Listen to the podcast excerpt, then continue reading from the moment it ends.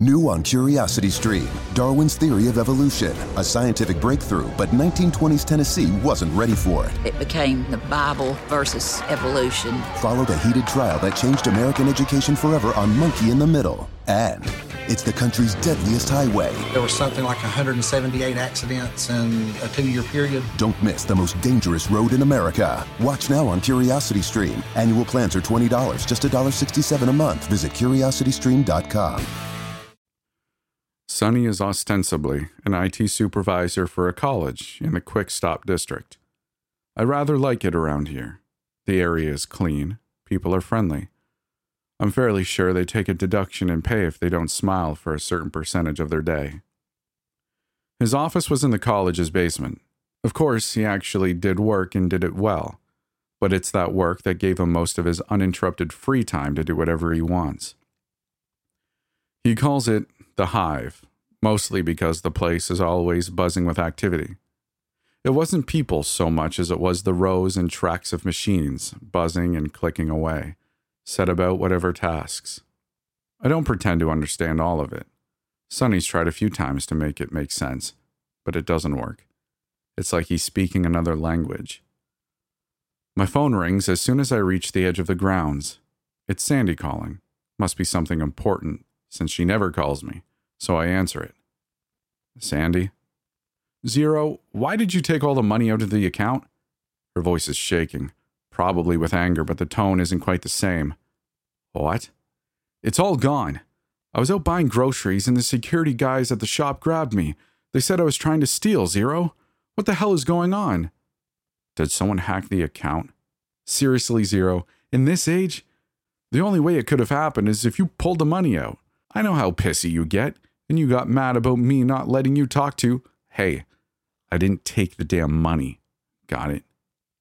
Whatever, just put it back somehow. We need it for food and things, unless you don't mind us starving. The call disconnects and a chill sweeps through me. I push the feeling aside and press on as my thoughts tumble around in a slow roil that would lead to chaos if I let them. The way is lit with a few bare bulbs behind wire cages creating alternating pools of light and dark in the hallways. The machines lined along either side, making it feel even narrower, claustrophobic. His office isn't much better. A maze like Warren that twists and winds and changes as frequently as he does. If a living space was an outward extension of their inhabitant, this place was speaking volumes about Sonny. There's the man. Hey, you didn't get in trouble or anything, did you? Sonny's voice pipes up from some secluded area, and I wend my way in his direction, taking care not to trip over any wires. They weren't out for you, me, or the club, just a couple of losers. Did this place get smaller? No. Oh, oh, you mean, yeah, I picked up a few surplus servers from RSO. Don't worry, he says, catching me before I start to respond. Totally legit exchange. They wiped the good stuff off before I could get my grubby hands on it. They even threw in a nice couple of tape drives. I didn't think anyone else used those still. I don't need to see his grin. I can hear it. I poke my head around a corner, and sure enough, he's elbow deep in the guts of a machine. Maybe I should have taken a car instead of walking. I didn't think he'd be here that fast. Not that it really matters. I could restore them, but I just can't see it being worth the effort. They never held anything important if RSO was willing to let go instead of destroying them. He looks up at me, and the flashlight clipped in his glasses nearly blinds me. I put a hand up and turn my head away reflexively. So, what was this job you wanted me to do? Sonny sets his tools down and clicks the flashlight off, staring down into the machine for several moments. So here's the thing, right? Someone is trying to lock up the internet. Go all China and the Great Firewall. The trouble is, if they are planning it, they're going to great lengths to keep it secret, as one should expect. I have some gleaming of what he was talking about. It had been a rumor almost since the creation of the World Wide Web. So, naturally, they aren't going to keep any of those plans on a regular server. It hits me like a ton of bricks. You're talking about cracking a brick, aren't you? Well, I mean, a vault is where all of them keep and move their secrets around, and under Icarus protection. Damn, man, if you wanted me to work a miracle. Wait, that's why I have a plan. It's totally untraceable. Except that someone has to go in there, right? Sonny sighs and looks up at me. I didn't say the second part would be easy. I rub my face with my hand to give me a moment's breath so I don't snap out a reply. So, first you want me to slip in and out of a red zone. Then you want me to go and crack open a brick, while bearing in mind that it's the whole balance of the council that keeps these corporations out of each other's asses and not fighting directly where people get killed. Oh, sure. Worry about people getting killed coming from Mr. I put a bullet in someone's head last night. That's different, I say, a bit colder than I probably intended to. Sorry, it's just. This could make a real difference.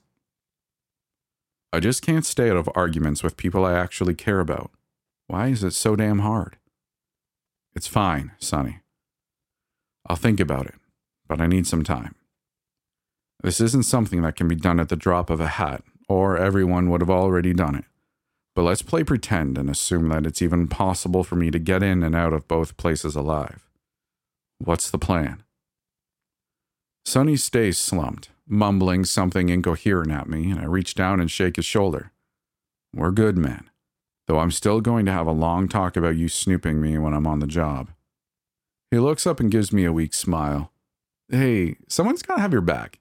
Otherwise, I'm going to have to be the one cleaning yours up when someone sticks a knife in it. So tell me about this genius idea. He gets up and wades and weaves his way through the office to his desk, coming up with a stack of stapled together papers. UHF. I give him the blank stare. Ultra high frequency radio waves were used to broadcast TV back in the day, right?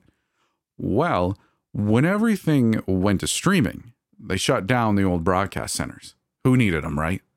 But things went to hell before anyone else could do anything with them. So they're just sitting there. I fold my arms over my chest and look at him. He will always get to the point eventually, and sometimes you just have to let him go. He looks at me again, finally. Okay, too much. I get it. We're going to hack into a TV station to hijack into the vault over the radio. And that will work because. Very technical stuff that would probably put you to sleep, but it's totally possible. Finally, I nod. All right. I'll take your word for it. I'm not agreeing to it yet, but I'll mull it over. Sonny starts bouncing in place. Oh man, this is going to be so cool. You're going to be like a ninja and all. What Wapow! He tries his best to execute a leaping kick, but winds up kicking over one of the stacks, papers flying from his hand, and almost immediately the phone starts ringing. Oh, dang it. It's okay. I can fix it. I leave him getting up off the floor and head off to find a place to lay my head. Get ready for the smartest bundle in streaming. Six streaming services for the intellectually curious, featuring Curiosity Stream with the best collection of documentary films and TV shows, Somm TV, and great stories from the world of wine. Tastemade for the fun side of food and travel. Topic with the best thrillers and crime stories, and so much more. From nature to history, technology to food, mystery to adventure. Get six streaming services for one low price and less than $6 a month. It's the best deal in streaming. Learn more and sign up now at smartbundle.com.